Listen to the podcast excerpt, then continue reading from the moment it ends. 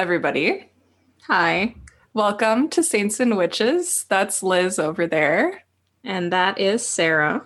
I'm a Catholic. I'm a witch. And today we are back to tell you more stories about saints and witches. That's our whole shtick. That's it. Goodbye. Um, we are going back to Spain today. Well, at least I am. I'm kind of in Great Britain, but it's okay. not, it wasn't Great Britain at the time. So doesn't count. No, those damn Romans. Mm. It just slapped their their sticker on everything. So true. Yeah, I am in Spain and a little bit of Italy and a little bit of Jerusalem. So I am everywhere all at once. We're just gonna be chilling out in the past. Cool. Yep. Love it. Uh huh. Love to see it. um, so I've been doing this thing where every Sunday I go to the little farmers market that we have in the neighborhood and it's not a huge deal. It's like maybe 10 little booths like mm-hmm. on a mm-hmm. on a good Sunday. And um every week in uh in the name of self-care, I buy myself another plant that I will then murder within the week. You're just draining its life force, self care. Yeah, yep. So this week is a basil plant that will be deceased the, the next time we speak. Sarah is not a green witch. I'm not. And it's like one of my downfalls, I think. Like it makes me sad that I'm not. Yeah, I'm definitely not either. I get a plant and then I hyperfixate on it for like a couple of weeks and then I hyperfixate on something else and forget it exists. Yeah. I in turn overwater and then underwater and then overwater again. it's really great, really great cycle. But I did see on TikTok that apparently overwatering refers to the duration between the times that you give the plant any kind of water and not the amount of water you give it at each watering. Yeah, because it should drip out the bottom, which is why pots have holes in the bottoms. Right. Because that's and, what I used to do with um when I worked at the flower shop we would take some of them outside and we would just drench them until it leaked out the bottom and then we'd bring them back inside when they were done dripping. Yeah, so my problem is that I because I'm like an anxious person. I'm like, "Oh, do you need anything? Do you do you want to do, did you want that?" And they're like, "No, like leave me the fuck alone." So I need to respect their boundaries, I think, a little more. You need to find one of those plants that is like indestructible well, I do have a snake plant that I've kept alive. I've kept that alive for like six months now. I'm proud of you. Thank you. that feels condescending.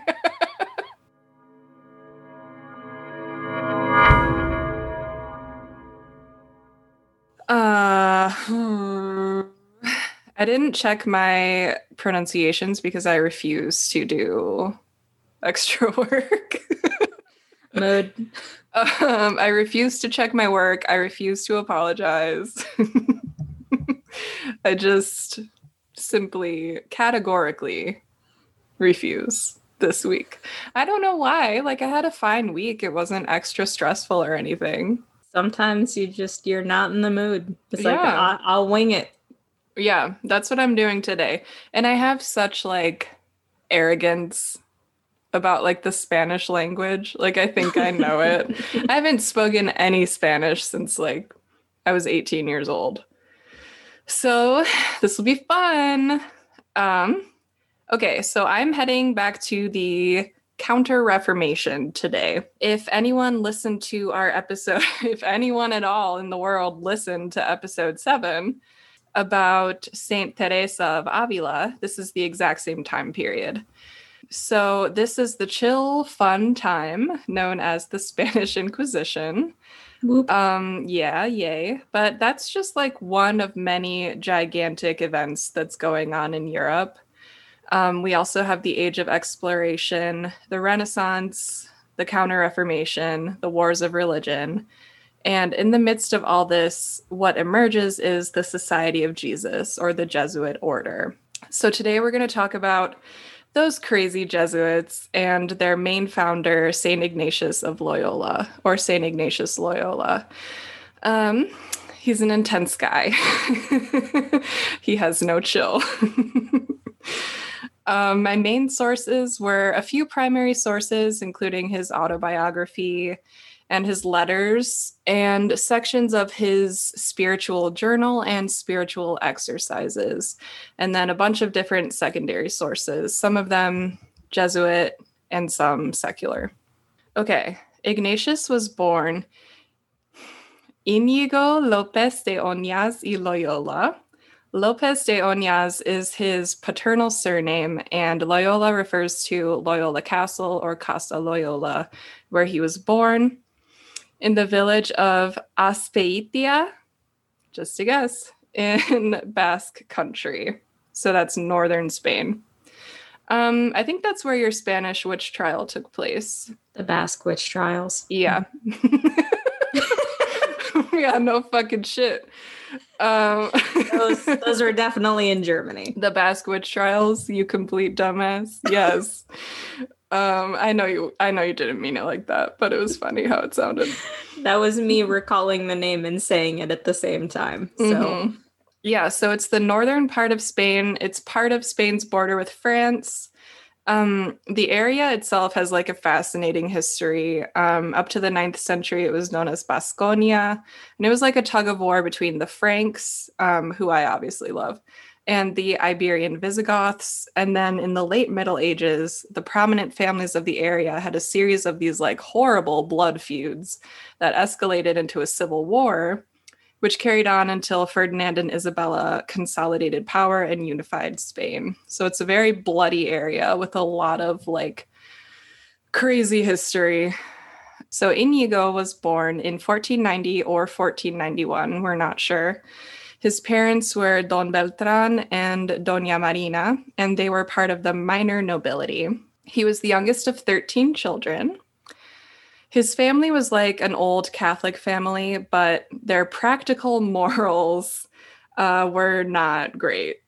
Um, his father had children by several different women his grandfather actually was such a dick that the Spanish crown ordered the top two floors of Loyola Castle to be destroyed in punishment for his crimes. Just the, off the top of his house. right, like a cake. Just cut off the, the top two layers. That's a very specific punishment. It is. And the funniest part to me is that I couldn't find out what the crimes were.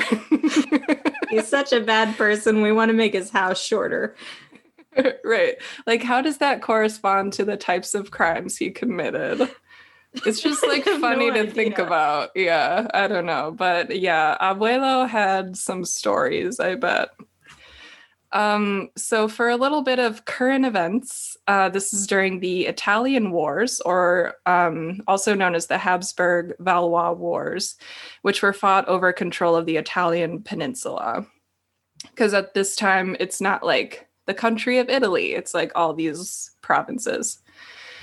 Um, Inigo's eldest brother, Juan Perez, died fighting in that war, and another one of his brothers went on Christopher Columbus's second mission to the Americas. Shame. yeah, honestly. Um, so this family is kind of all over the place, and so many big things are happening in history that my brain can't really wrap around it. So, like, for more context, which honestly, this just is upsetting. In this biography I read, it says, when Inigo de Loyola came into the world in 1491, Erasmus was 25, Machiavelli 22, Copernicus 18, Michelangelo 16, Thomas More 11, and Luther had just turned seven. it's like, how are all these people alive on the same continent at the same time? I have no idea because to me they're so distinct in my brain and they're in different time periods in my brain but they're really not It's don't know. weirder to me when they meet each other. So it's like Mm. I didn't realize that you guys existed at the same time, let alone knew one another. Yeah, so true. Yeah. So that's what's going on. Okay. Um, it's not exactly clear when Inigo started going by the name of Ignatius. Um, he did keep a diary, but there wasn't like an entry or whatever where he was like, Dear diary, I'm rebranding myself. It's been suggested that he wasn't actively trying to change his name, like make a big change and reinvent himself or whatever, by calling himself like Ignatius. Um, he was just ensuring that his name would be understood in different languages by calling himself the Latin variant of the name. Um, so at some point he becomes Ignatius, and I'll just call him that from now on. Ignatius's mother died shortly after his birth, and he was put in the care of the local blacksmith's wife because there was no woman of the house. And obviously his dad's like going around fucking all these other women apparently. Like it's not a good place to raise an infant. Uh, they're getting layers shaved off the house every week or so. Like it's bad news. Um, until 1498, when Ignatius's second eldest brother, Martin, brought his wife to live at the house. So then Ignatius could return home. And she walks in, she's like, What the fuck did I marry into? There's tarps everywhere. tarps everywhere, super drafty, all these buckets on the floor. But like the furniture is really nice. Somehow So- she gets this kid that she's kind of in charge of. hmm Super gross. Not not a good time for her. Mm-mm. Um, and of course she doesn't get a name because who cares? Exactly. Um, around this age, his father decided that Ignatius was going to have a future in the clergy, so he had him tonsured, your favorite thing. But Ignatius said, "Fuck you, Dad." I don't know if he really said that, but um, instead of entering the clergy or becoming like an acolyte or whatever, he became a page in the service of the treasurer of the kingdom of Castile. This was like a family. I almost said family relative. It was a relative um, named Juan Velázquez de Cuellar or Don Velázquez. Ignatius loved the idea of knighthood, like chivalry, romance, dueling. He like a typical boy of the time. He and modern times too. Um, he was obsessed with tales of knights, including the Knights of the Round Table, but also a French epic poem called the Song of Roland, which is the oldest surviving French major work of literature. Major work of French literature. So, of course, I had to look it up because Ignatius based his entire adolescent life around these stories. They weren't just stories to him, um, this is like what he wanted to be. So, in the poem, the hero, Roland, is the nephew of Charlemagne, and his army is fighting the Moors in Spain, and Roland ends up dying a martyr's death. Um, it's during a battle. The army is far from home. They're overwhelmed, and Roland heroically calls for help by blowing his horn until his temples burst and he dies. Um, so the song has it all. There's romance, there's drama. The angels like take his body to paradise. It's a lot. Um, so this is the kind of stuff that Ignatius like devours as a kid. Um, so it's no surprise that he joined the army at the age of 17. And I always think it's funny when like future saints act like regular people when they're children. So according to Wikipedia and the source is the biography that I read. Um, while he was in the army, Ignatius was, quote, a fancy dresser, an expert dancer, a womanizer, sensitive to insult, and a rough, punkish swordsman who used his privileged status to escape prosecution for violent crimes committed with his priest brother at carnival time. So I was like, what? Like, what violent crimes? And like his priest brother was like going around beating people up. That just feels like a story I wish I had written and want to write. hmm Just like this young dumbass and his priest brother, who's also a dumbass. Getting into a bunch of shenanigans. I love that. Um, so I looked it up. Like I was trying to figure out what these crimes could have been, but I could only find like tertiary sources who literally repeated that exact sentence word for word. Um, so that's all, all I can tell you about that. He was like a privileged little punk, basically. In the year 1509, when he was 18 years old, he joined the service of a duke, and he must have been a decent soldier because he earned the title Servant of the Court. Um, he fought in the army for about 12 years in many battles, and again, this is part of like the wide ranging umbrella of the Italian wars.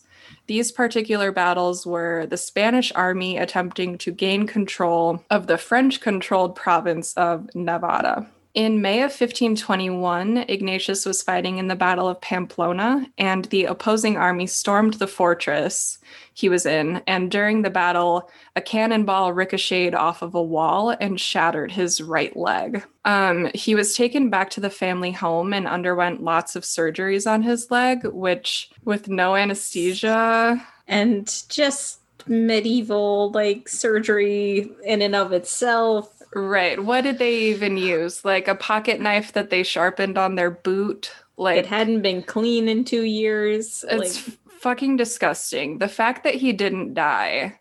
What were they even going to fix anyway? It's not like they had like rods and stuff that they could like screw right. into his legs. Right. It's like, so, ah, we just kind of squished it all together and wrapped it up. That's exactly what they did. So they rebroke the leg in a bunch of different places and then smushed it back together.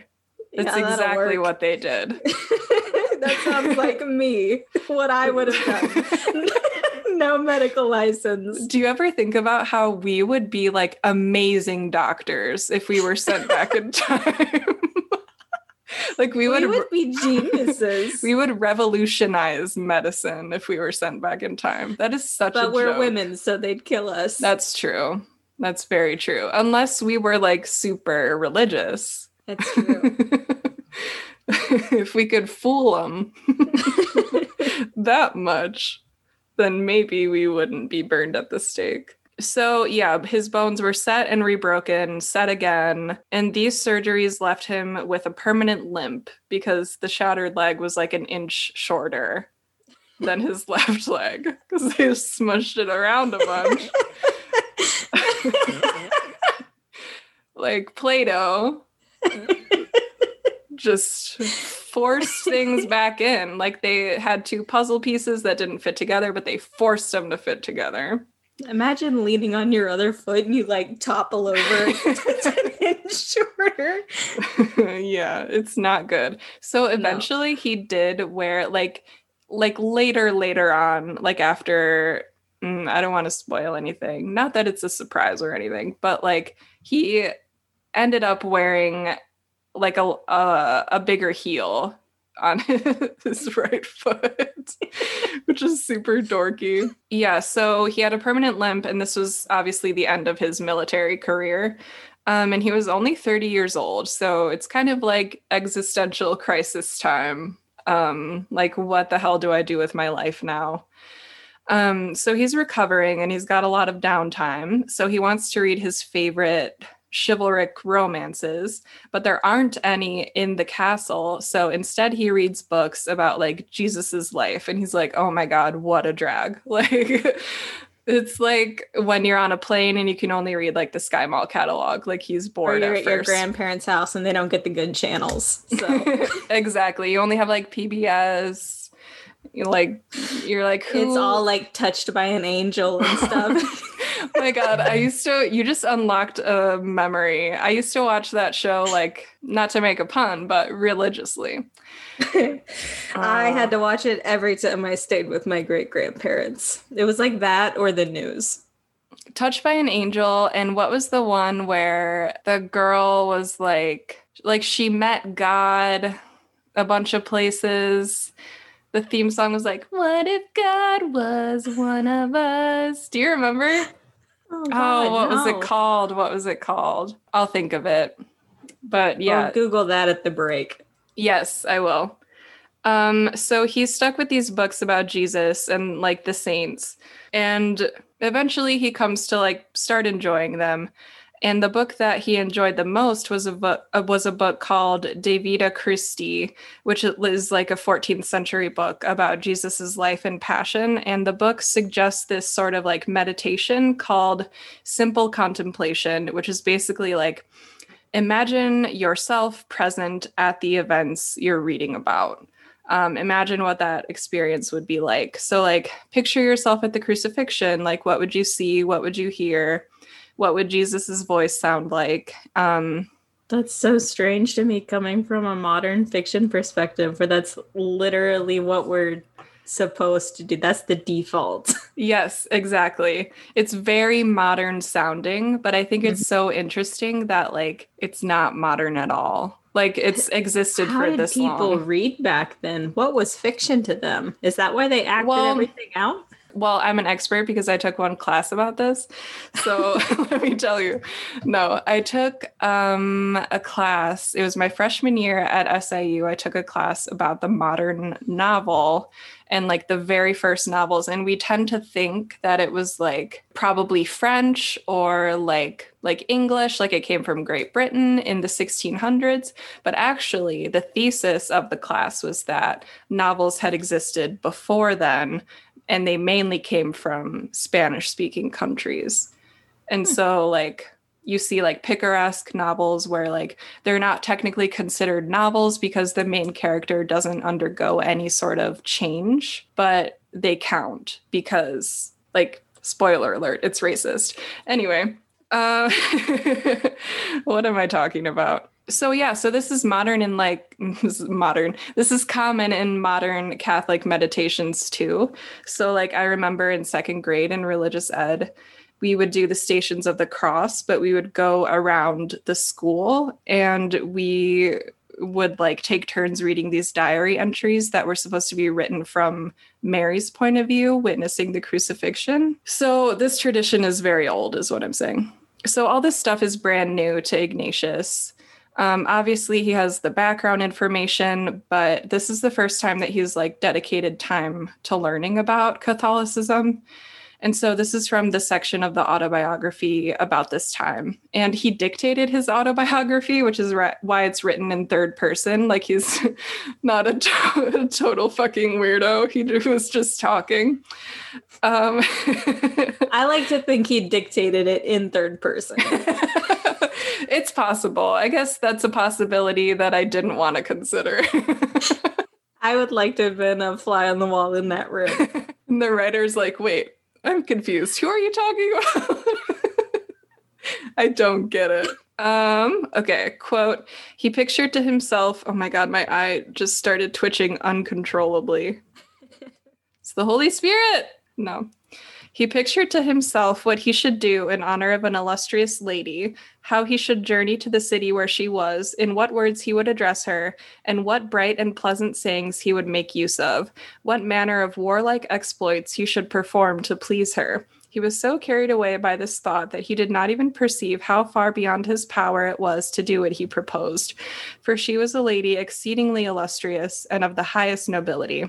In the meantime, the divine mercy was at work, substituting for these thoughts others suggested by his recent readings.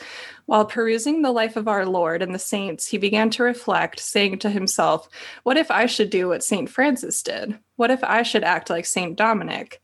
He pondered over these things in his mind and kept continually proposing to himself serious and difficult things. He seemed to feel a certain readiness for doing them, with no other reason except this thought St. Dominic did this, I too will do it. St. Francis did this, therefore I will do it. These heroic resolutions remained for a time, and then other vain and worldly thoughts followed. This succession of thoughts occupied him for a long while, those about God alternating with those about the world. But in these thoughts, there was this difference. When he thought of worldly things, it gave him great pleasure, but afterwards he found himself dry and sad. But when he thought of journeying to Jerusalem and of living only on herbs and practicing austerities, he found pleasure not only while thinking of them, but also when he had ceased. So the thought that keeps him going throughout his horrible recovery is the idea that as soon as he's well enough, he's going to go on a pilgrimage to Jerusalem. And this is when he started some pretty intense ascetic practices, including fasting and self mutilation, because um, just, just what the doctor ordered. What did he do? Just whack himself in his injured leg?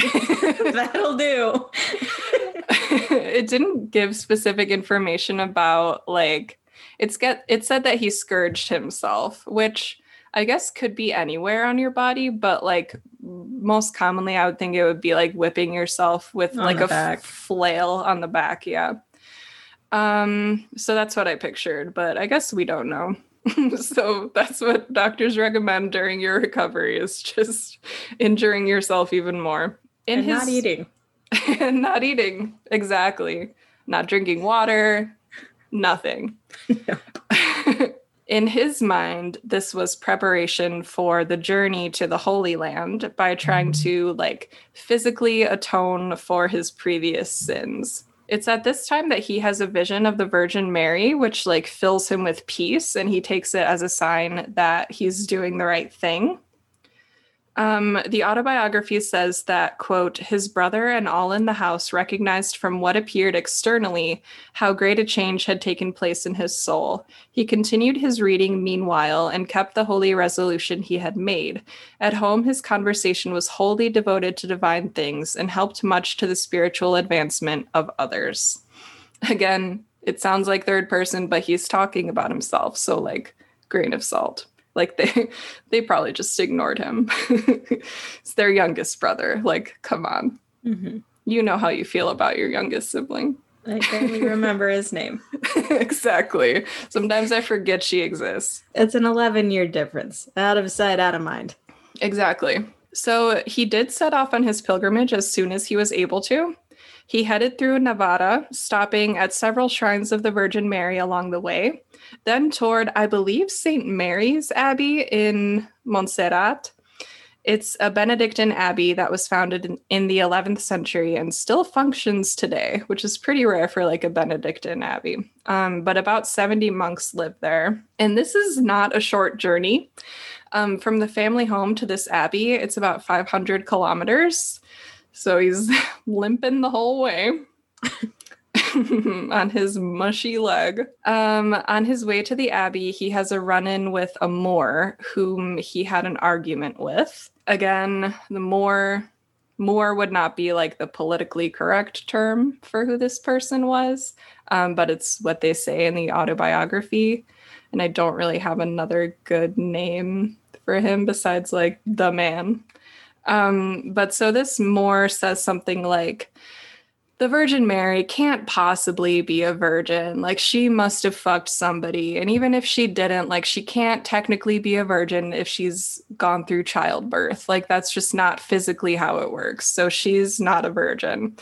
And Ignatius was so angry and so disgusted that he could barely speak to this man. And he's like, Lord, bear me strength. Like, calm me down. And they separate. And the guy had told him where he was traveling to.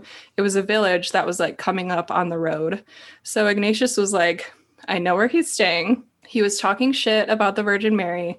Like, how can I, a chivalrous knight, because that's how he thinks of himself, how can I not defend her honor and go and murder this man? but then he's like, wait, what would Jesus do? and he doesn't know. He's like, I really, I cannot be certain what the right thing is to do, which is like to murder or not to murder. it's such a hard choice.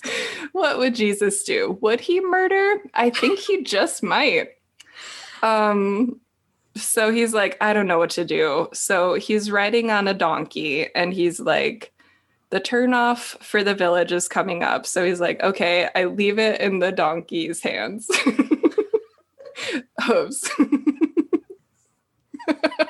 like, whatever is the will of God, the donkey will either stay on this path and or it'll go down the road to the village and the donkey stays on the path so he does not go murder a man. The donkey's like, this is a lot of goddamn pressure. I don't want to be an accomplice to murder. they could charge me for this. the donkey's like, I can't go back to jail.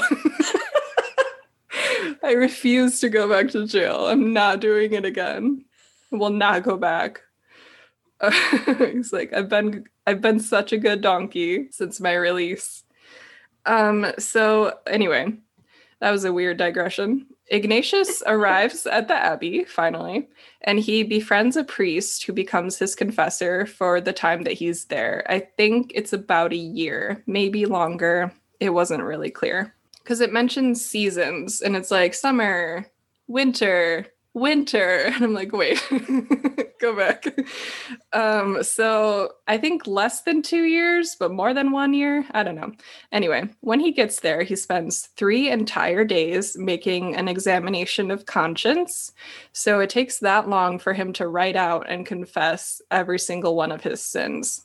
Oh, I just fucked up. I realized I fucked up. Anyway, okay, I wasn't paying attention.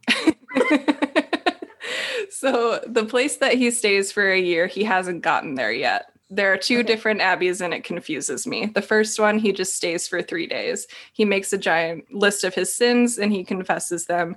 And then he leaves his horse and his weapons at the abbey. He gives his fancy clothes to a beggar and he puts on a, a pilgrim's cloak and then he leaves in the middle of the night for Barcelona, or as they say in Barcelona, Barcelona. I like the thought of his long list of sins, though, and his confessor just looking at him and being like, What the fuck have you been up to? Is this even legal? Made a donkey an accomplice to murder. Like, what are you even talking about? Everything from his army days is its own sheet of paper. right. He's like, Your brother is a priest? Like, it's super bad. Um, I completely lost my spot. Barcelona. Okay. Yeah, Barcelona. on, on the way to Barcelona, he is overtaken by a man on horseback from the abbey who asks him if he gave fancy clothes to a beggar. He's like, This this beggar is saying that you gave your clothes away to him. Did you do that? And he's like, yeah. And the guy's like, oh, that's awkward. Be like, we the- we inherently don't trust homeless people. Yeah. so he's our like, bad. We just assumed that you stole that he stole from you, so we did beat him within an inch of his life. we did do that. Our bad. Yeah. It was misunderstanding. Okay. It's totally fine. No, it's fine. Everything's fine. I thought about like omitting that detail because it's not super important. But then I was like, I feel like he included that for a reason. And I think it's kind of telling of his naivete at the time and the naivete of like rich people in general, like what rich people's ideas are of helping the poor and I'm like, just gonna go give them a bunch of riches and no one will ever question where they got them. Right, exactly. And how like sometimes they do way more harm than good because they don't even have like they don't have a basic understanding of how the world works. No. it's like us in America sending like all our old t-shirts to like Africa. It's like yeah. what are you even doing? Like you have no concept anyway. I thought it was kind of funny. Sad but funny, but sad. uh, so for a while he stays in the nearby village of Manresa and this is the place where he stays for like over a year. Um, while he's there, he lives on the food and money that he begs for in the streets um, he fasts a lot. He doesn't eat meat or drink wine. He neglects his appearance because he had paid so much attention to it in the past. He was like obsessed with himself. So he just like doesn't cut his hair, doesn't cut his toenails, whatever. Okay, back to the autobiography. Quote, it was while he was living at the hospital in Manresa that the following strange event took place. Very frequently, on a clear moonlit night, there appeared in the courtyard before him an indistinct shape which he could not see clearly enough to tell what it was. Yet it appeared so symmetrical and beautiful that his soul was filled with pleasure and joy as he gazed at it. It had something of the form of a serpent with glittering eyes, and yet they were not eyes. He felt an indescribable joy steal over him at the sight of this object. The oftener he saw it, is oftener a word? I don't think so. The oftener he saw it, the greater was the consolation he derived from it. And when the vision left him, his soul was filled with sorrow and sadness. Up to this period, he had remained in a constant state of tranquility and consolation. without any interior knowledge of the trials that beset the spiritual life. But during the time that the vision lasted, sometimes for days, or a little previous to that time, his soul was violently agitated by a thought that brought him no little uneasiness. There flashed upon his mind the idea of the difficulty that attended the kind of life he had begun, and he felt as if he heard someone whispering to him, How can you keep up for 70 years of your life these practices which you have begun? Knowing that this thought was a temptation of the evil one, he expelled it by this answer Can you, wretched one, promise me one hour of life? In this manner, he overcame the temptation and his soul was restored to peace. So, a huge thing with Ignatius is this sense of these extremes where he either has like total ecstasy or like he's completely lost and everything is chaos and despair um, which is funny because in his book, Spiritual Exercises, he advocates for a constant balance and inner peace and equilibrium. Um, so it's like he's advocating for something that he himself can't achieve, uh, which I think is just an interesting concept. Um, so, one of his major anxieties is that even though he spent three whole days making that gigantic, shocking confession, um, he worries that he left some stuff out. So he agonizes over that for a really long time to the point where his confessor at the Dominican monastery where he's staying says to him, like, I command you to no longer confess your past sins that you already confessed. Like, I command you to please shut the fuck up about them. Leave me the fuck alone. Yeah, which reminded me of Saint Monica, where she's like, please help my son be a Christian. And the priest is like, get the fuck away from me. I cannot stand you any longer. Um, so he's like, don't don't talk to me about your past sins anymore, please. And then Ignatius is like, but the past is always the past. Like the past is being added to constantly. Like that sentence was in the past. That sentence was in the past. The priest He's is like, like you have anxiety. Just smacks him across the face. So no one's advice can help him be less anxious about it. So he decides to just take up more ascetic practices he prays on his knees for seven hours a day he increases his dosage of self mutilation to three times a day. Okay, and one day he says, O Lord, help me, for I find no remedy among men, nor in any creature. If I thought I could find one, no labor would seem too great to me. Show me someone. O Lord, where may I find one? I am willing to do anything to find relief. And while he's saying this, he's like actively fighting against the impulse to jump out the window, like head first, and just like end it all. Um, the only thing stopping him is that that would also be a sin. so, yeah, he's going through a rough time. So he decides he should take up a hunger strike. and after a week, his confessor orders him to stop it.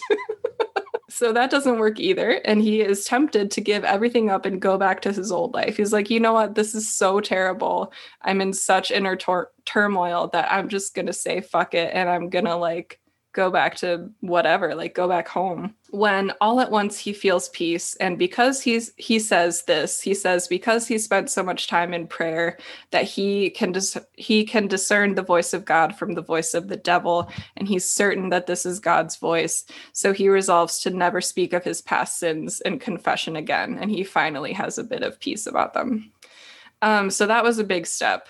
So he carries on in this way at the Dominican monastery. He has visions all the time of the Trinity, of Mary, of the creation of the world. And specifically, he has a recurring vision of like a circle of like blinding white light surrounded by like golden rays.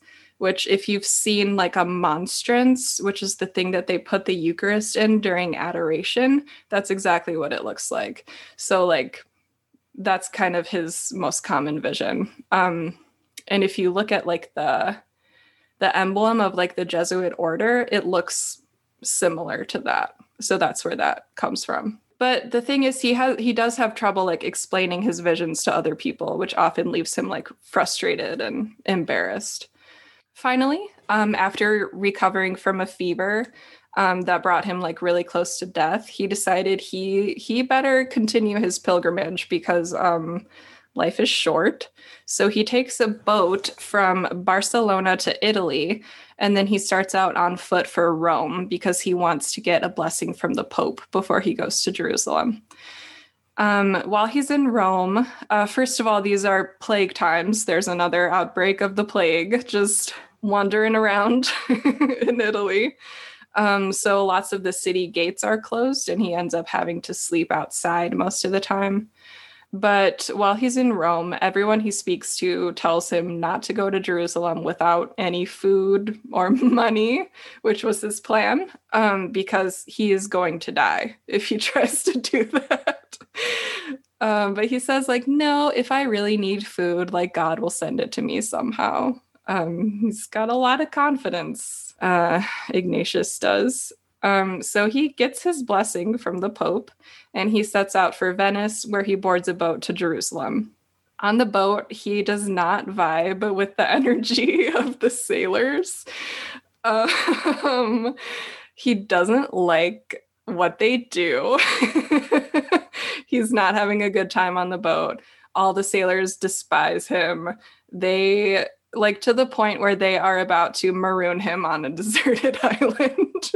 I think I would also like be a little put off by this weird homeless looking man on the boat who starves himself for Jesus and limps around like a weirdo.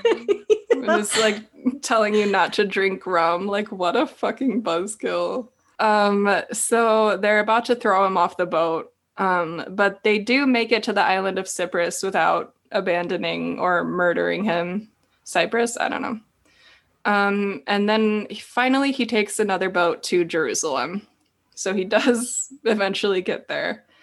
Um, while he's there, he is so moved by all the holy places that he's seeing that he feels a deep desire to stay in Jerusalem. He wants to live there forever. Um, so he goes to the guy in charge of like the Franciscans in Jerusalem and he begs him to let him stay in a monastery there. But the guy says, like, no, you're not even a monk. like you can't live here. Just some weird guy. I don't even know you. Like, who even are you? Ignatius like, Jesus will vouch for me. Just ask him. He's like, yeah, I don't, the line's busy. Like, I can't reach Jesus all the time. And he says, like, no, everything's full, which like might have been a lie. He took one whiff of Ignatius. It's like, we have no rooms. No room at the inn. Sorry. Sayonara. And he's like, You think you're the only Catholic to have this idea that they want to live in Jerusalem? Like, you are not the first to do it. You're not special. You can't live here with us. You can't sit with us. um, so Ignatius leaves Jerusalem and returns to Venice. Um, when he's there, he has another existential crisis. Like 85% of his life is existential crisis. And he thinks like, okay, so it's not God's plan that I end up in Jerusalem. So what the fuck is his plan?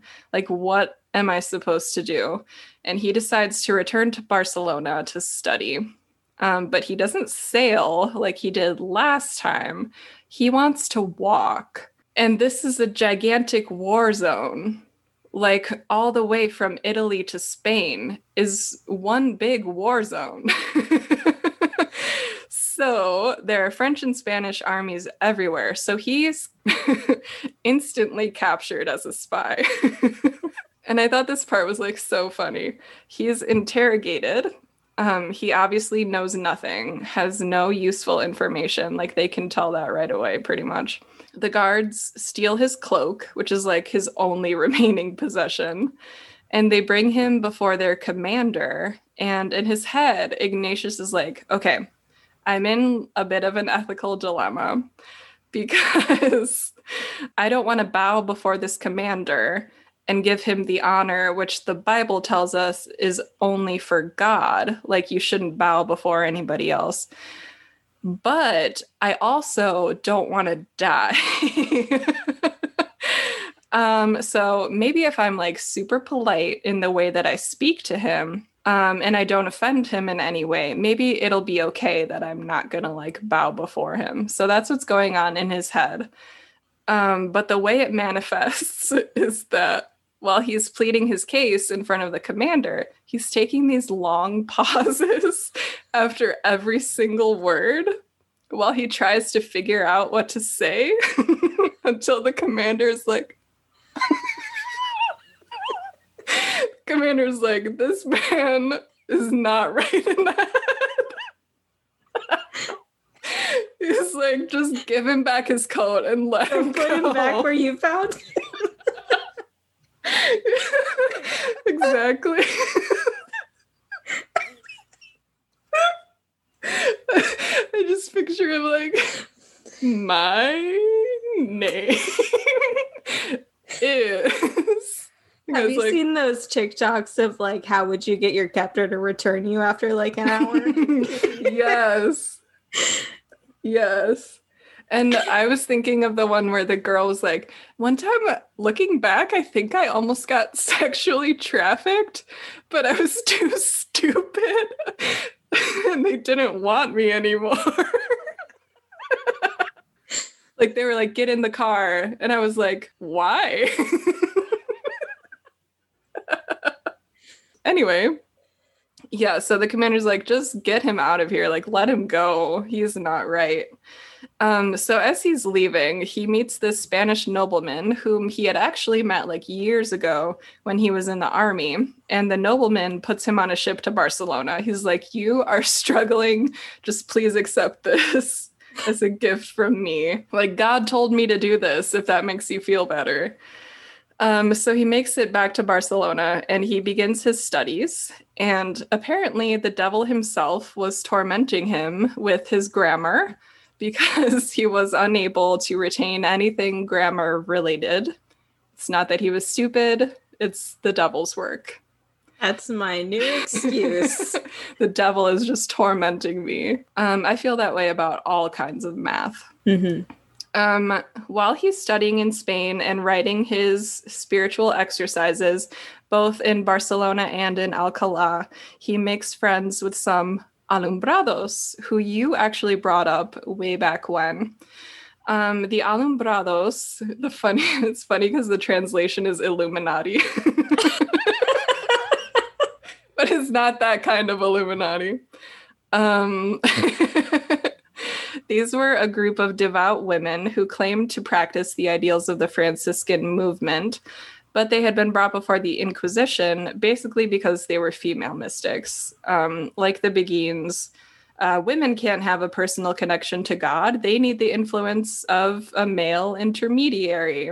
Um, otherwise, who knows what they're doing with their weird female minds? in their vaginas. Who knows? Um, so Ignatius makes friends with some alumbrados and some of his male classmates, and together they form this kind of like club where they beg on the streets and they wear like religious type clothing, but obviously they don't belong to an order. And so, like, Ignatius will be preaching on the streets very publicly, and the women will be like convulsing and like writhing in ecstasy on the ground. Like, it doesn't look good. It is a weird club to join. I that pitch meeting. what if, hear me out, you just like wriggle around like a worm in the dirt? hmm Just an idea. So Ignatius is thrown in prison. And his noble friends want to get him out as soon as possible because he does have friends, like contrary to the way that it seems. It's just a Um, bunch of people who feel bad for him. Honestly, you're probably right. They're like, "Oh my god, he, look, he, look at him. He can't even stand up straight. Like this is just sad. He's got a leg made of play-doh. Like it's not. it doesn't have a chance." So they offer to bail him out, but he- he says like, "No, I actually like love this journey for me. Like I can have visitors who I can talk to about God, and I don't have any of my like worldly temptations. So this is great. I love to be in jail." I am flourishing here. I am thriving. Meanwhile, he's like scratching on the walls with his long fingernails. And his friends are like, You're what in prison? Like, he's more cuckoo than we thought he was. They're like, Oh my God, maybe this was a huge mistake. Let's just um, leave him. Um, yeah. No, some of his friends actually like commit crimes so they can get thrown in jail with him. It's like kind of sweet. In prison, he is questioned about his practices and his motives. Um, of particular interest to the authorities is a pilgrimage taken by a noblewoman and her daughter to a shrine which was about 1,300 kilometers away. Um, they had set out on foot alone with no money, no weapons, and no food. And the authorities knew that they were friends of Ignatius. So they asked him whether he told them to go on that pilgrimage. And he says, No, no, no. I tried to dissuade them. I told them it would be too dangerous, but they went anyway. And so they held him in prison until the women were found and brought back to the city safely, which implies that if they had been injured or killed, he would probably have suffered some consequences for that. Um, but he got very lucky. So the ruling, or whatever it would be called, like the decree about Ignatius and his friends, is that they have to dress like the other students and that they should refrain from preaching until they finish their studies. And Ignatius is like, Yes, you're so right. I was too eager. I need to have a better perspective before I start teaching. Um, so he gets out of jail and he immediately moves to France to continue studying at the University of Paris. And he moves there at a good time. Like for once in his life, he has good timing because Catholic sentiments are positive. They had just kicked John Calvin out of Paris. Things are going great for the Catholics. Um, so he makes a lot of friends and two friends in particular were his besties for the resties a Spaniard named Francis Xavier and an Italian named Peter Faber. And these three formed the Society of Jesus. They're the very first members, and they quickly gain six more members. And then from then, it's kind of like exponential growth. So the first ones are all fellow classmates, and all of them make this solemn vow to give their lives to this organization they founded. Like it's very intense. So, of course, the next logical step is to go on pilgrimage to Rome to get their order approved by the Pope. Um, they succeed, and in 1540, Ignatius became the first superior general of the Society of Jesus. Um, and then they traveled all around Europe, setting up schools, eventually colleges, eventually seminaries. Um, this is when a lot of the co- the correspondence comes in. So he's sending all these letters all over Europe and eventually over the world to his friends, whom he's placed in different in charge of different areas. Um, in one letter to Francis Xavier, Ignatius famously writes, "Go set the world on fire." I can't even tell you how many fucking times I heard that growing up Catholic. Like that's a big one. Go set the world on fire, which like burn it all down. Looking back, not quite clear. Instructions unclear, arrested for arson. yeah, light it on fire, watch it burn. Um, so in 1548, Ignatius was summoned before the Roman Inquisition to have his book, Spiritual Exercises, examined. It was found to be not heretical, so it was subsequently published and circulated. The book remains a favorite of all kinds of Catholic retreats and other Christian retreats, apparently, I found out. Um, to this day, most retreats model their structure on what's outlined in the book. Um, basically, it focuses on an escape from the secular world in order to manifest a personal discernment of God's will for your life. It's divided into four parts, each part meant to last a week, but they can be the parts can be shortened if necessary. Um, the first part is devoted to examining your sins and meditating on God's mercy. Um, then the um, then meditations on the life of Jesus, then the passion, and finally the the resurrection and God's love for you. And applying that to the retreats that I've been on, it's exactly the same. So we're still using this structure in the modern in modern Catholicism. And if you think about it, it's kind of like the hero's journey. It's like you go to the underworld, you come back from the underworld, and you're changed. So, some things that the early Jesuit order did, um, like I've mentioned before about them, their founding principle is like evangelization in the same way that the Carmelites have like uh, contemplation and they pick one divine mystery and they pray about it for the rest of their lives. Um, the Jesuits are very much like in the world, preaching, um, doing works of charity, stuff like that. And so the early Jesuits brought that energy to the church itself because at the time, Rome was not a very holy place. Um, like, for example, uh, when Ignatius told one of his noble women friends that he was going on a journey to Rome, she said, Oh no, I don't think that's such a good idea because you'll come back and you'll be a bad person.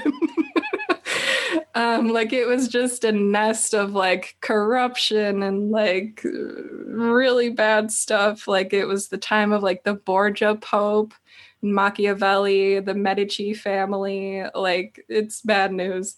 So, um, Ignatius is a scholar. He has a master's degree. Not that that makes you a scholar, but like rare for the time. Not a ton of clergy were super educated at the time. So, Ignatius insists on intense intellectual training for the Jesuits. You have to study before you can do any kind of preaching. So, these become some of the best educated men in Europe, not just in religious orders. And they go after the corruption that they see in the church. They're like really vocal against it and against Protestantism as the counter counter Reformation really picks up. Like they basically are the counter Reformation. Um, by 1556, the Jesuit order had already founded 74 colleges on three different continents, moved pretty fast.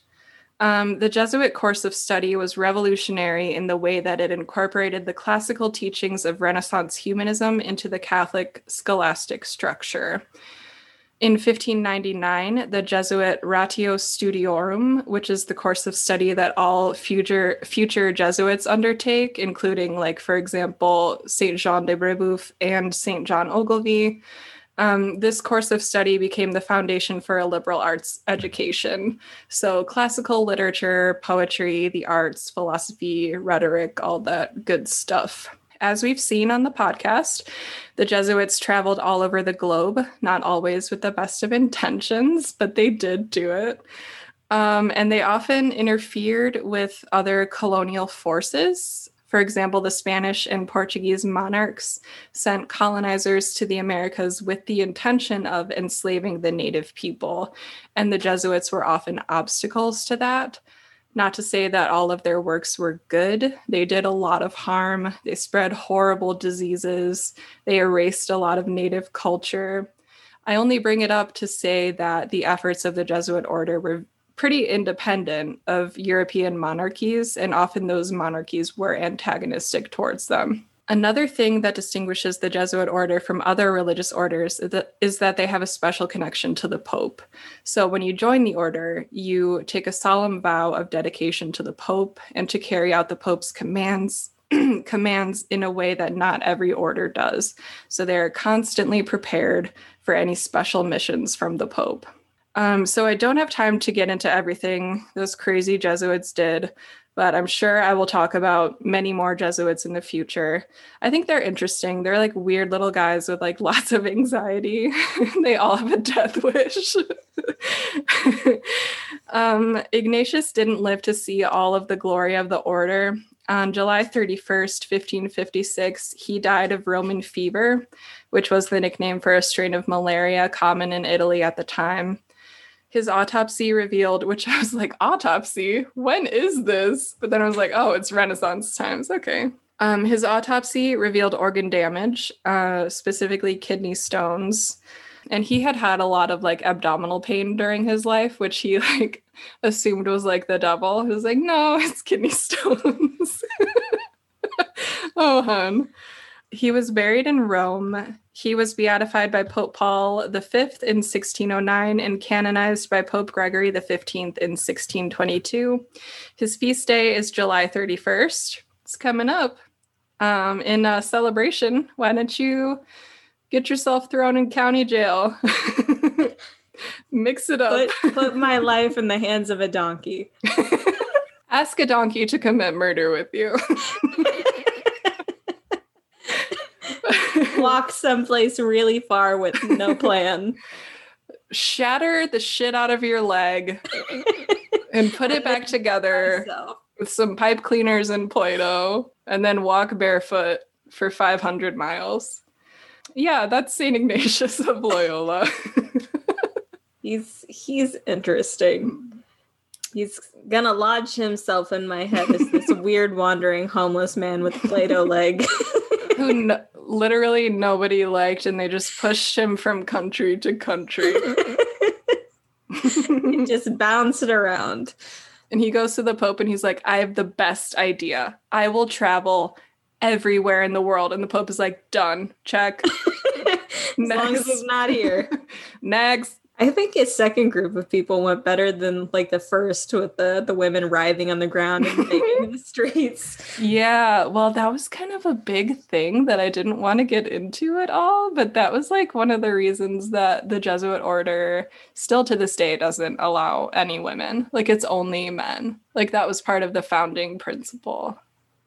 It's like we included women in my first group and it didn't go very well. So now all men. Exactly. Yeah. It's like I feel like maybe it wasn't successful because you had them writhe on the ground while you begged. Right. We can just calibrate. We don't have to exclude an entire gender, but Eh, guess not. guess not. yeah. Well, you win some, you lose some. we lose a lot. You lose a lot. A whole lot. We're gonna lose a lot in my story. Ooh, can't wait.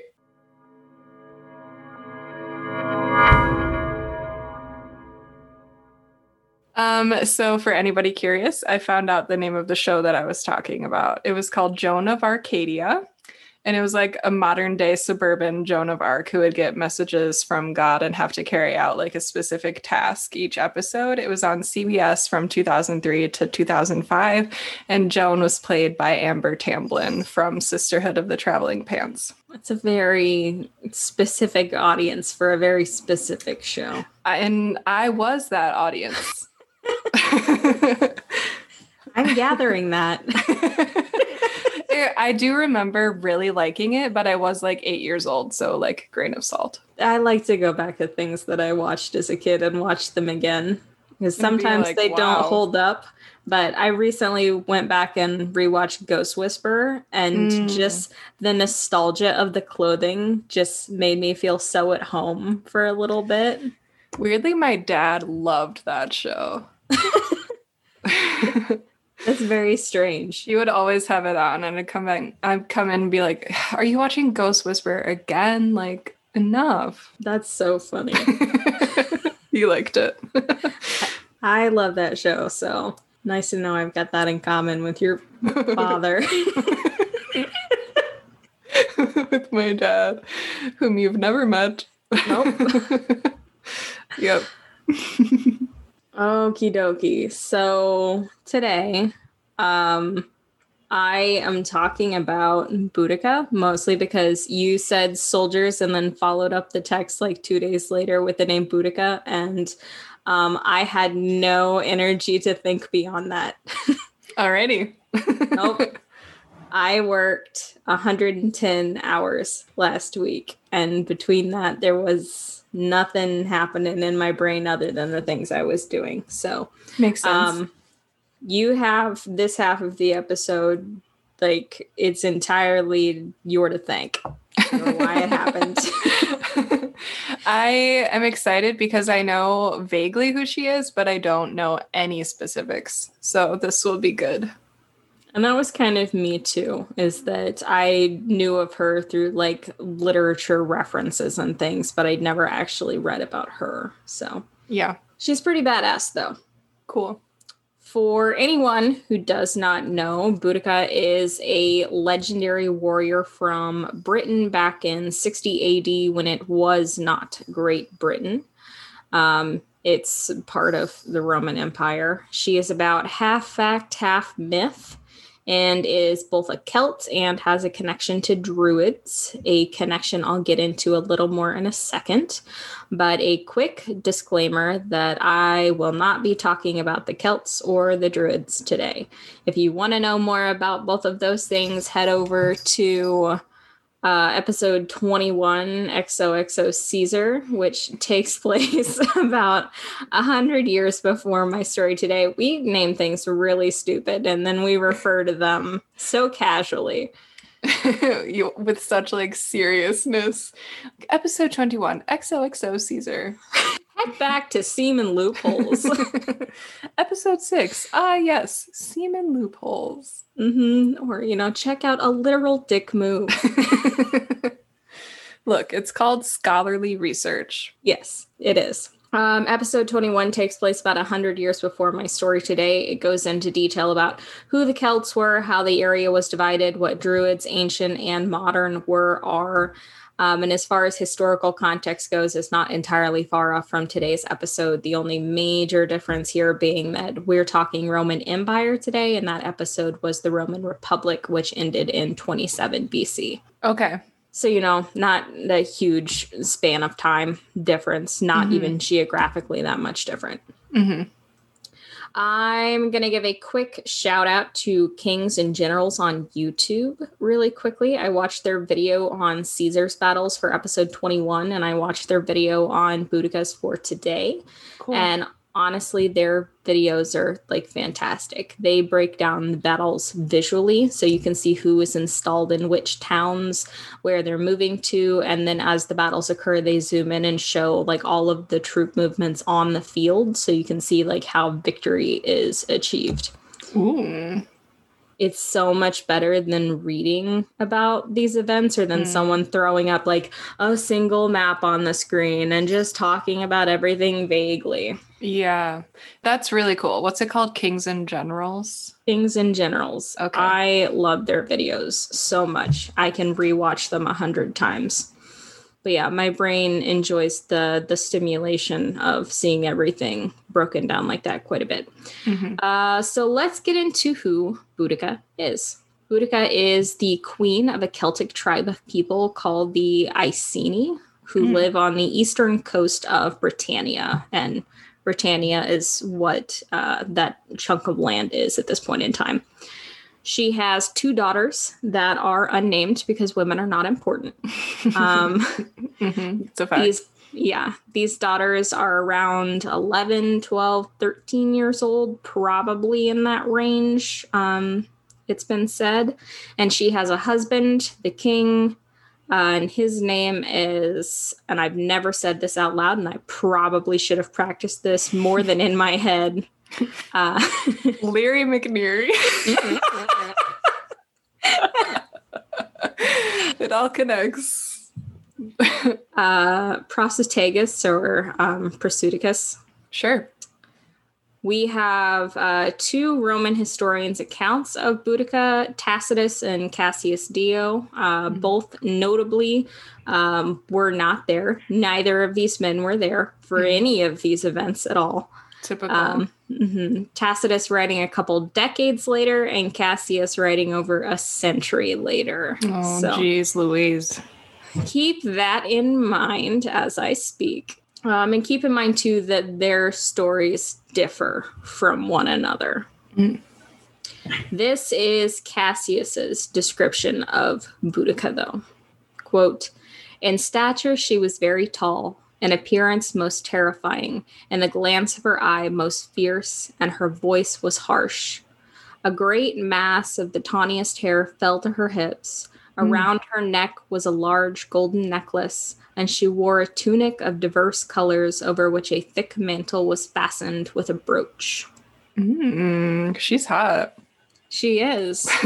Which is funny you say that because I literally right next, one guy I listened to said this and then followed it with the statement, she was ugly. And I'm not I'm not sure how he extrapolated that from any of the details here. It's like she had a harsh voice and fierce eyes. She was just hideous. what part, excuse me, tawny hair falling to her waist? What part of that screams, I'm ugly to you? You Being super fucking tall. I'm sorry, you insecure little man. She was taller than me and she had a loud voice. How oh, dare Ugly. Fuck you. I love tall women so much. I always wanted to be a tall woman because they just look like they can kick people's asses by like default. They really do. I don't consider myself tall per se, but I was tall growing up, and I liked to think that I was better than everybody else simply because I was taller. I, alas, am 5'2 and cannot get in my own kitchen cabinets. I am a threat to no one. Well, yeah.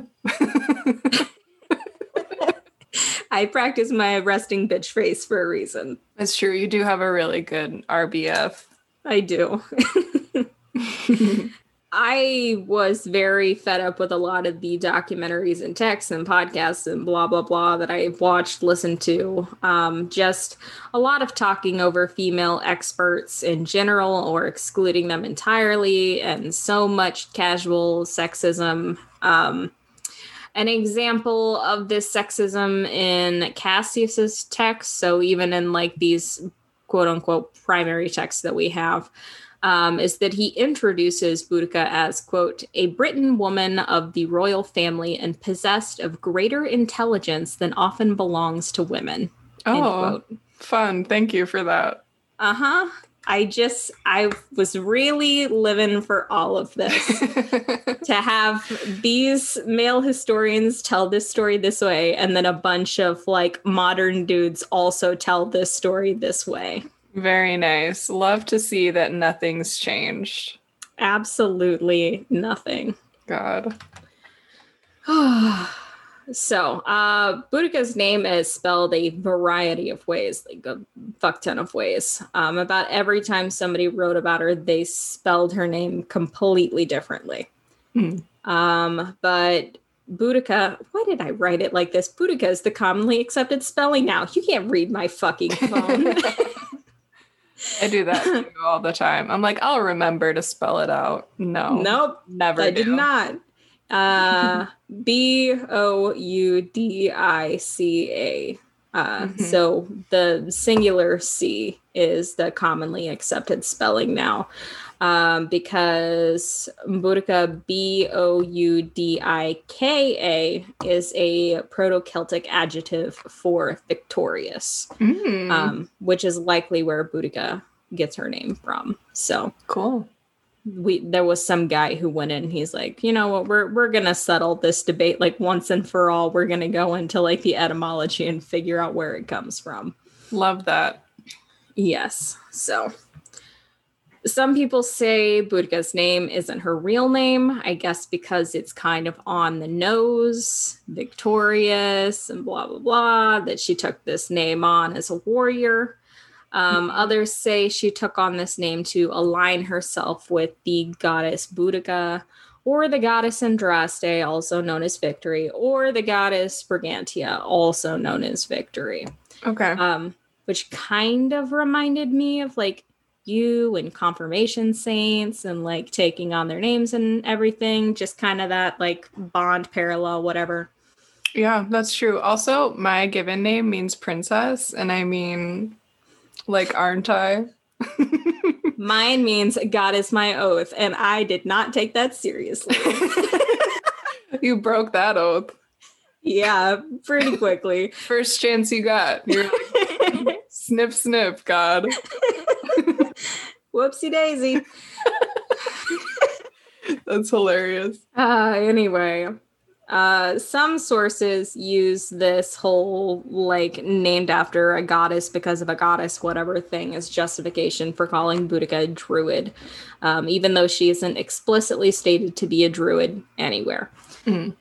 Other academics say that because she is a woman who holds a lot of power and that druids could be both male or female, more on that in episode 21, um, that it's not entirely out of the question that she could be a druid.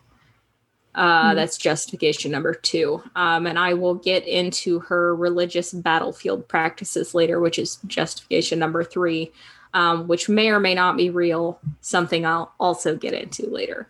Okay. Um, the point is, Boudica being a druid is speculation. Don't let anybody tell you that she absolutely is. That it's not true.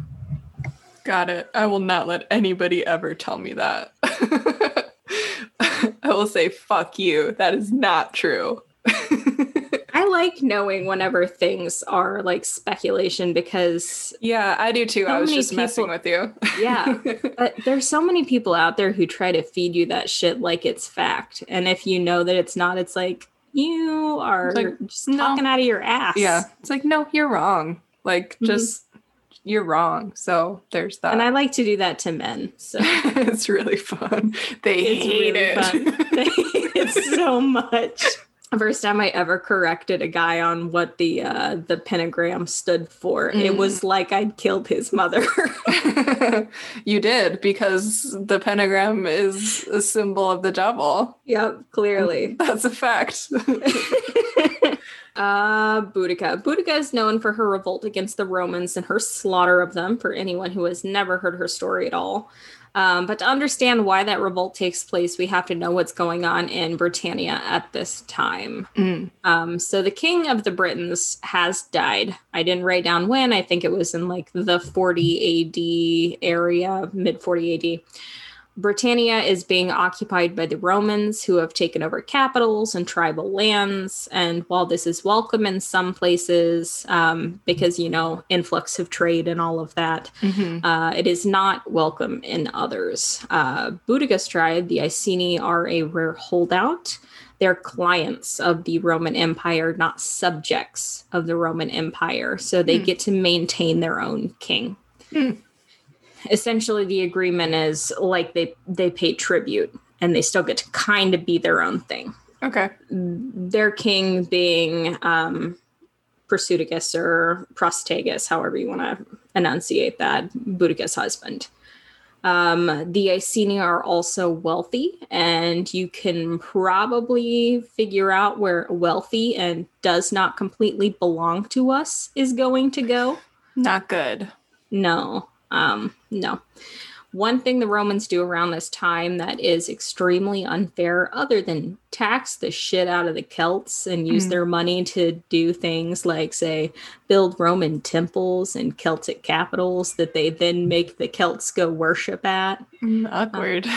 And it's not like temples with their gods, it's like temples to their emperors that they Mm. have to go worship. That's not good. No, it's just a shitty practice. Mhm. Um, I can hear a cat. What do you want? okay, come in then. So one of the things that they do is that they lend like roughly sixty million dollars worth of coinage and like uh, adjusted for like inflation and like what it is worth in modern money. Mhm. Um, they lend like sixty million dollars worth of money to these people so that they can participate in the economy. But these people didn't ask for it like at all. Mhm. They just Yeah. gave it to them. Mm. Um, and they especially didn't want it because it was given to them with the condition that they had to pay it back with interest. What the fuck? They're like, thanks for this gift, but it's not that thoughtful. Pass. Yeah. Um, now the Romans, like dicks, decide to ask for their loan back in one lump sum. Oh my god. Cough up the money or else. Oh boy. Um, and like at a shitty time too, because this is somewhere around the time that the king of the Iceni dies, who, when he dies, names his daughters co heirs with the emperor of Rome in the hopes of maintaining local rule and a way to either slowly transition his people into being under the authority of the Romans so it's not complete culture shock for them, Mm. or so that his kingdom and his wealth don't fall completely into the hands of the Romans i got both answers. Okay. Um. Hmm. Interesting. This backfires, Yeah. as you can guess. yeah. Yeah. Um Rome is within its rights to come assess the situation after the king dies because female heirs don't count. Like that's not how you get to pass shit down. Even if the Celts were like people who pass stuff down, they elect people. So like he fucked a whole bunch of shit up in his will. He did not read the directions. no, he was very scared about the Romans taking his shit, and he broke a lot of rules. Mm. Um, but uh, female heirs don't count, and they also should have been left the kingdom because that's what's done. Like whenever the king, the client dies, the client relationship ends until Rome establishes a new king slash client. Okay. So they don't they don't get to just keep being their own thing. Okay. Um, so Romans come to the area uh, and they want the kingdom. They Mhm. want the land. They want their money back. They want the Iceni's wealth in general uh, to belong to their empire, not just like the taxes and tributes that they're paying. hmm They want their men for their armies. So Prusidicus's land is, quote, pillaged by centurions, his household by slaves, as though they had been prizes of war. Yikes. Hmm. Which one historian said is especially egregious because the Iceni, as Roman clients, should have been seen as Romans. So Rome is effectively slaughtering, slaving, raping, humiliating its own allies slash like people. Um, it's not a great look for them. No, I wouldn't say so. No, um, especially to like the other people that like they're allied with and stuff. They're like, oh, that's what happens to to us. You're like, oh man. Among the many atrocities the Romans inflict on the Iceni, two are major tipping points. Uh, one, Boudica, after asserting that she's queen, is stripped and flogged in front of her people. oh lord. Uh, this is an extremely brutal punishment to flog somebody. hmm Um, and as if this is not enough, her daughters, who are supposed to succeed her husband, are raped by Roman soldiers. Oh my god. A lot of accounts and a lot of men's accounts, especially, I found will water that detail down and say abused instead of Mm. raped, which I Yeah. think is a cop out. It is. female historians didn't shy from the girls' assault and they talked about how being assaulted so young, maybe having their virginity taken, maybe being impregnated was like a slap in the face to the Iceni because, you know, this is essentially their royal bloodline because Boudica is still queen. And so their bloodline is essentially being interrupted and perhaps stolen from them. Yeah, that's disgusting. It really is. Anywho, Boudica is rightfully pissed off after this happens on Mhm. behalf of herself, on behalf of her daughters, on behalf of her people. And so she reaches out to neighboring tribes and it's like, hey, do you also hate these fucking Roman bastards as much as I do? hmm Cassius attributes this extremely long speech to her, which is also kind of funny and does a surprisingly good job of seeing this conflict through the eyes of the Celts. I feel like he was a little sympathetic to them, Mm. um, or liked them at least. Uh, in the speech, she says things about how delicate the Romans are, how they have to have all their food processed, how they can't even cross rivers with boats when the Celts can swim rivers naked and they can eat anything they find, like straight out of the ground. Mm. She says it's weird the Romans sleep with young dudes. Uh, and yeah. point- yeah. And points out the Romans are the ones who are ruled by a woman because Nero is essentially a pretty liar playing Nancy boy. Whoa. Yeah, okay. She points out, like, he's effeminate, he sings. Like, what the fuck? Really? hmm Um, and again, the female historians here had a lot of great commentary on this being a story about, you know, a masculine woman versus an effeminate man. Um, who is the Yeah. hero? Who is the villain? What does this say about gender roles? Mm. So it was a really fun thing to sit down with and think about. hmm Um, all of Boudica's campaigning helps her gather about 120,000 soldiers. Wow. and her first target is a city called Camulodunum to the south, which was the capital of the Trinovantes, um, one of her allies. uh, but is currently a Roman colony where Roman veterans are stationed, but also where they can pull like future soldiers from if they need. Mhm. One of those Roman temples the Celts got taxed uh, to pay for is here. Um, and now I watch some men's videos where they vaguely and it feels purposely say that Boudica defeated a quote unguarded Camulodunum, Hmm. like to diminish her accomplishment. Right. The only reason she got away with it is because it didn't have any guards. Why didn't I Um, have any guards? And this is why I call bullshit. So, um, Governor Suetonius, a main character in our story, is a conqueror, and he has done absolutely nothing to fortify the cities that he's claimed, including Camulodunum, which belonged to the Trinovantes, Boudica's allies. There is no way that the Trinovantes and Boudica do not know these cities are not fortified in any way. Right. And I would also be surprised if she did not know that Suetonius and his army are currently in the northwest in Mona on a campaign. Because uh, another source, I didn't write this down at all, um, and I'm fired up, so I'm just gonna talk about it. But it, uh, another source talked about how while Suetonius is up there and he's campaigning and he's slaughtering druids was a very big thing, slaughtering druids up there um, that that news, you know, could have gotten back to uh, Boudica and her people, and Mhm. been one of the reasons that they were further enraged um, because that Mm. was going on at the same time. So Mhm.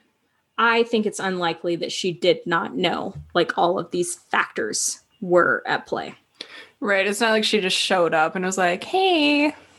And that's what the dudes say that she just got lucky. she just showed up. But That's stupid. Yeah. Not only was Suetonius and his army up in Mona, they took with them a legion from Camulodunum. So they even took soldiers out of that city with them. Hmm. Um, so they could not, it was unguarded and they could not get back quickly. They were too far away to do anything about it. Mhm. So this is when she sacks the city. And I think it was strategy. I don't think it was luck. Right. So that yeah, that's me calling bullshit. Uh Camulodunum reaches out to a man named Decianus. I don't know. I didn't look it up. Uh the procurator in Londinium. So it's a city to the west for help. Um, but he's like, eh, how much damage can a bunch of barbarians led by a woman do? I mean, I bet it's not even that big of a revolt. Mm. Um, and he sends 200 poorly armed slaves to help, and that's it. Mhm. Great. And guess what? They do not help. Shocking. Yeah, Boudica wipes out any of the forces that come to deal with her and massacres the city, burning, crucifying, hanging, the story goes, men, women, and children, until she traps the survivors in the Temple of Claudius and burns it. Woo. St. Olga vibes. hmm she burns enough stuff in the city that archaeology shows a level of scorching and burnt debris covering pottery and coins that is called the Boudican Destruction Horizon. Oh, I, Is so awesome. I have chills. I want a destruction horizon named after me. I think you deserve it I think we all do. at this point. Doesn't every woman deserve her own destruction horizon? Yes. Yes, she does. Like, I love that detail so much Mhm. that you can find evidence of what she burned to the fucking ground still.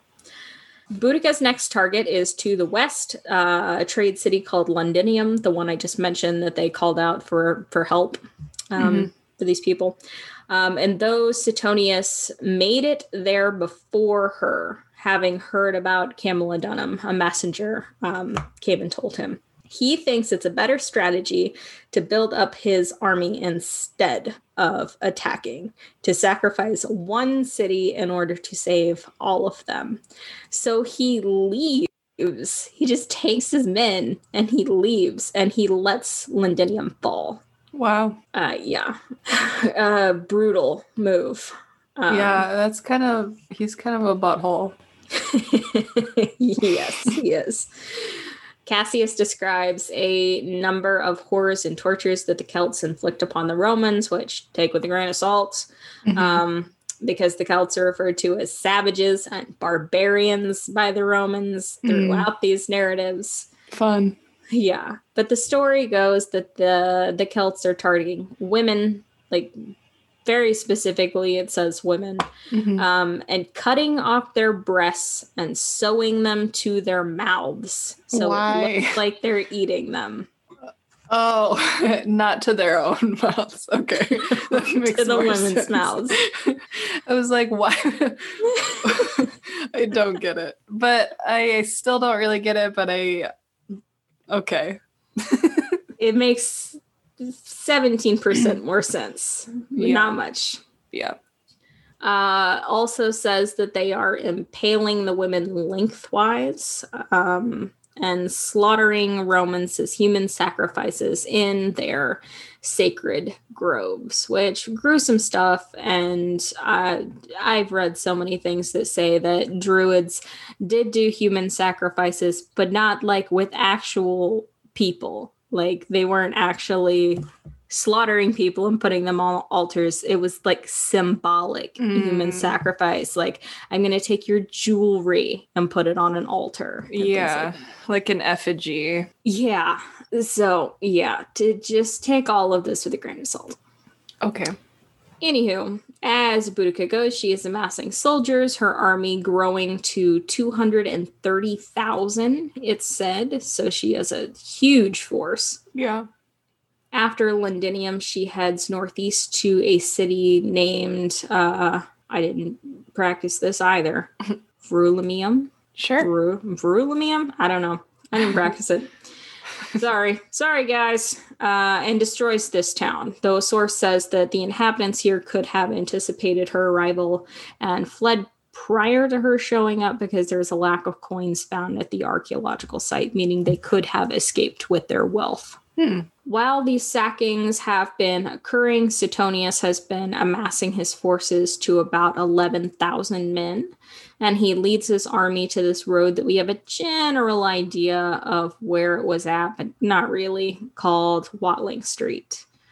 Um, and now Suetonius absolutely has the advantage here because he has rested forces who have not fought in a battle, and he deliberately like drug them out as far west as possible so that they got a long time to rest while Boudica's army has to march the entire way to them.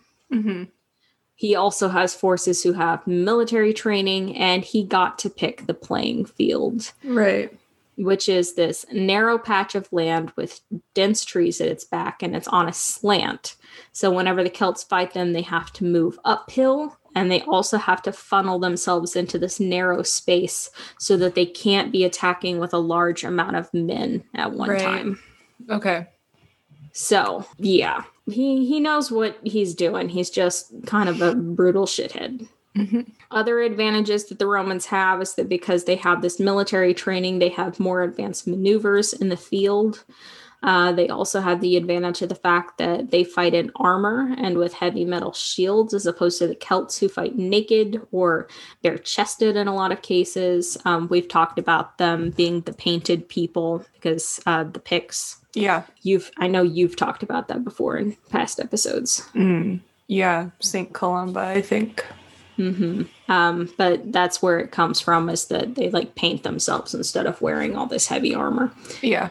Um, and they use wooden shields the romans also anticipate the celts doing this and bring spears specifically to throw and launch at the people who are not wearing armor and to lodge into the Celts wood shields so that they have to drop them because it's not like you can yank the spear back out of your shield. It's just useless now.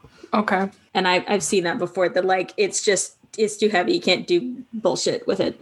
Yeah. Uh, so even though, um, one second, I didn't write the sentence correctly. I'm gonna pretend I understand what I was saying here. There's a lot of extra words here that I'm gonna read you like. So even though once because forces is how that sentence starts. Yeah. My Yep. pretty much all my sentences start that way and I just charge through it. Okay, so when the when Boudica's army gets to Watling Street, they outnumber the Romans 20 to 1. But this doesn't necessarily mean that they have the advantage. Uh, but they're confident enough that they're going to win that they do bring their wagons with them to circle them in at the back, circle Mhm. themselves in at the back. Mhm. And these wagons are carrying their kids, infirm, and women who aren't fighting. Mhm. Before the battle begins, Boudica is recounted as standing in a chariot with her daughters, like riding through the ranks, giving another grand speech. This speech recounted by Tacitus. Um, but again, like uh, Cassius Tacitus was not there. Sources point out that it's really unlikely that Boudica would have given a speech, that it was unlike Celts to just stand around like this Mm. that they were the kinds of people who like screamed at the enemy and like boasted to each other and told stories and played music. Um, And that this very somber, I'm going to stand in a line and listen to a speech is a feature of Roman writing and Roman war. Mm. Yeah. So it was probably invented by these Roman historians. hmm Celts also had female rulers in the past, and a chunk of Boudica's army is women. Um, but in Tacitus's speech, so in the version of the speech that Tacitus gives, um, Boudica puts a lot of weird emphasis on her being a woman. Like she has to bring it up multiple times. They're like, we know. We're literally looking. We're aware. Uh, take into account again, these are the narratives uh, written by the Romans who say that they slaughtered the Celts and the Druids and cut down their sacred groves only because they were offended that these guys practiced such horrific human sacrifice, Mm. impaling people and reading the future in their entrails and eating people and dedicating to them. Like dedicating them to their gods. They Mhm. had no other reason for massacring these people at all. It Yeah. was just because they were offended by the human sacrifice. Sure.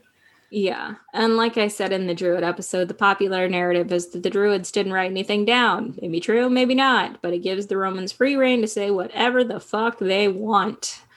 And they get to paint whatever picture of Boudica they want here. Absolutely any picture that they want to. Cassius has her releasing a hare at one point in the story, a rabbit, before the battle to see which way it runs. Um, a divination practice that is justification number three for Boudica being a druid. Mm. Like if it runs in one way, the battle's going to go well. If it runs in another way, then you're fucked. So Mhm. it's kind of like putting your life in that donkey's hands. Like I really hope it goes the right way. Yeah, either a donkey or a rabbit. This, is a lot of responsibility to place on an animal. It really is. Uh, it really is. Uh, who knows if this actually occurred um, at all? It. I don't know where it occurs in the story. It's a little. Str- it makes it sound like it takes place when it's they're not currently at battle with the Romans. So how the fuck would the Romans know?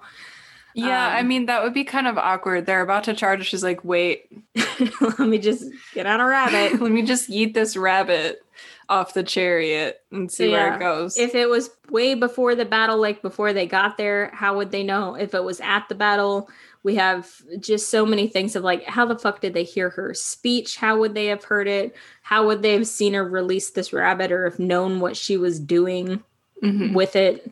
There's just so much that it's obvious, like making shit up. Mhm. After releasing the hare, Boudica thanks the goddess Andraste and gives another really, really long speech that the Romans heard every word of because she definitely was not speaking her native Celtic tongue, but was definitely speaking their language. Exactly. Yeah. Uh, in this speech uh, to Andraste, she mentions being a woman several times again, um, and mentions how Celtic women are just as valiant as men. Um, and it feels very performative on Cassius's part. Like he's fascinated with her and her people to the point that he's overshooting like back into sexism on accident. Mm, yeah. He's like, women are awesome, but we got to emphasize that they're women 80 times when we call them awesome because that is exceptional. yeah. Well, that's interesting. It, it feels very strange that it's not just like these women are great. It's like, and these women, Are women. they're women, but wait for it. They're just as great as the men. What? What? What about that? But not really because they're women. So Yeah. It's very strange. I don't understand these people with vaginas. I don't understand how they're awesome, but they Yeah, are. It's crazy. Yeah. So Cassius is like inching towards being like a feminist, but he's he's not quite there yet. He's doing his best. It was a tough time for feminists. so a really tough time. yeah. Once the battle starts, it's essentially a free for all on the Celt side where everyone is released into the battlefield to do whatever. Like, we just have a bunch of really fierce warriors go out, slaughter some Romans. Um, whereas the Romans have horns and formations and tactics. Like, you know, hmm. we release everybody, but we're still communicating with each other to change stuff on the battlefield. Yeah. So the Romans launch a volley of spears to knock out the Celt shields and also just fucking slaughter as many on the front lines as they can because they're not wearing armor. And they also line themselves up into these triangle formations so that when they hit the enemy line, it's not two walls hitting each other head on, but instead them spearing through the enemy wall like the tip of a sword, if you can Mm, visualize that. fancy. So immediately they've broken the Celts line and are behind them and beside them, which Right. is like you're fucked immediately if you're not fighting the people in front of you, if you're also fighting people behind you and beside you and in front of you. Yeah. It's not great. Mm-mm. Um, these guys have artillery and chariots and cavalry and metal shields and are using those to their advantage by swapping out soldiers behind them. So, like putting up a wall and then swapping out people behind them so that they always have fresh soldiers in the front, Mhm. which the Celts do not get to do. And all of this they use to slaughter their way back to the Celts' wagons, trapping the Celts in like goats slaughtering most of them before they can find escape and slaughtering the people in the wagon so the kids the infirm um, the women they even kill their animals that they have tied to the wagons Oh. it's said that 80,000 of Boudica's troops fall while the Romans lose only 400 men. Mm. That math ain't mathing. Yeah, it feels it feels a little bit strange, but I also know like how fucking brutal like the Romans can be in Yeah. war. There's a reason they took over so much shit, and it's because like fucking Suetonius literally let an entire city of people be slaughtered just for the sake of like building up his army and having a battlefield advantage. yeah.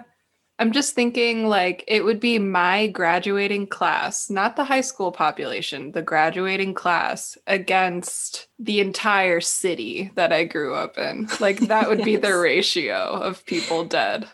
hmm Wow. And some people say that uh, Burka's army could be exaggerated, but even if you divide the numbers down by five, they would have outnumbered like the Romans. So, Mhm.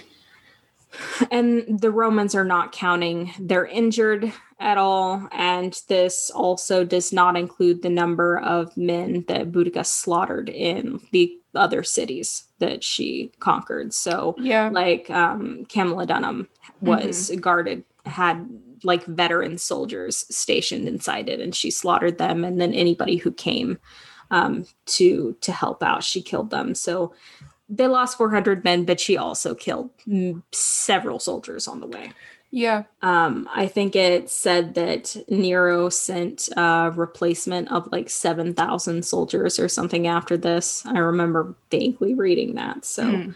um, she she offed a good number of them. Mhm. It's said that Boudica flees the battlefield and either kills herself with poison because she knows it's over and the Romans will come for her and kill her or make a slave of her, whatever. Um, or that she simply just dies of illness. Hmm. Tacitus says one, Cassius says the other. So, you know, that's how it goes. Um, and that either means that like she's a coward like twice over. She ran away from the battlefield and then she killed herself. Um, or she's a coward who dies in like boring obscurity. She ran away from the battlefield and then she just gets sick and she dies. Um, is it weird to say I hope she killed herself? Mm, I'm not glad that she dies, but like I kind of like that as an ending better. I like her dying on the battlefield. Well, yeah, ideally. Ideally. I don't know. I just feel like both of these stories just rob her of like any and all valor Yeah, in a way that like they would want to do to a female ruler. Right. Yeah, I didn't even consider that she probably just died in battle. That's way better.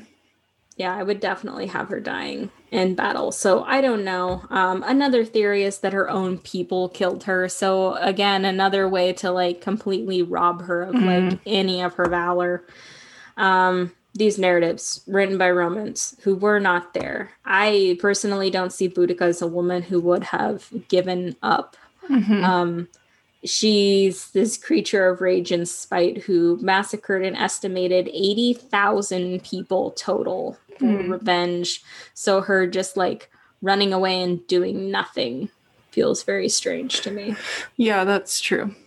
And she killed these people not to like install herself as queen or anything. she didn't want to be emperor of the land. She just literally wanted revenge. That was Mhm. it. That was her whole goal. Yeah, nice. So yeah, yeah. Uh, some theorize her grave is beneath King's Cross Station, um, like the train station. Like platform nine and three quarters situation. I can't remember which platforms they say, like 9, 10, 11, like one of those. Um, what if it's literally platform nine and three Nine and quarters, three quarters. from Harry Potter? That is where Boudica is located. I'm gonna believe that from now on, and I'm gonna tell people that. I read other articles that try to link her to various archaeological finds, um, none of which have been proven. So they have found like bones and like burial stuff like that. And they've been like, you know, this is Celtic. It could have been Boudica, but we have absolutely nothing that tells us that it is right now. Mhm. Um, we just can't find anything to tell us that it's not right now. So, okay. but they've done that with like multiple sites. Mm. Uh, Boudica has a statue in London, which people find hilarious because it's the modern day version of the town that she razed to the ground. Mm. so she just presides over it in a chariot. it's kind of nice.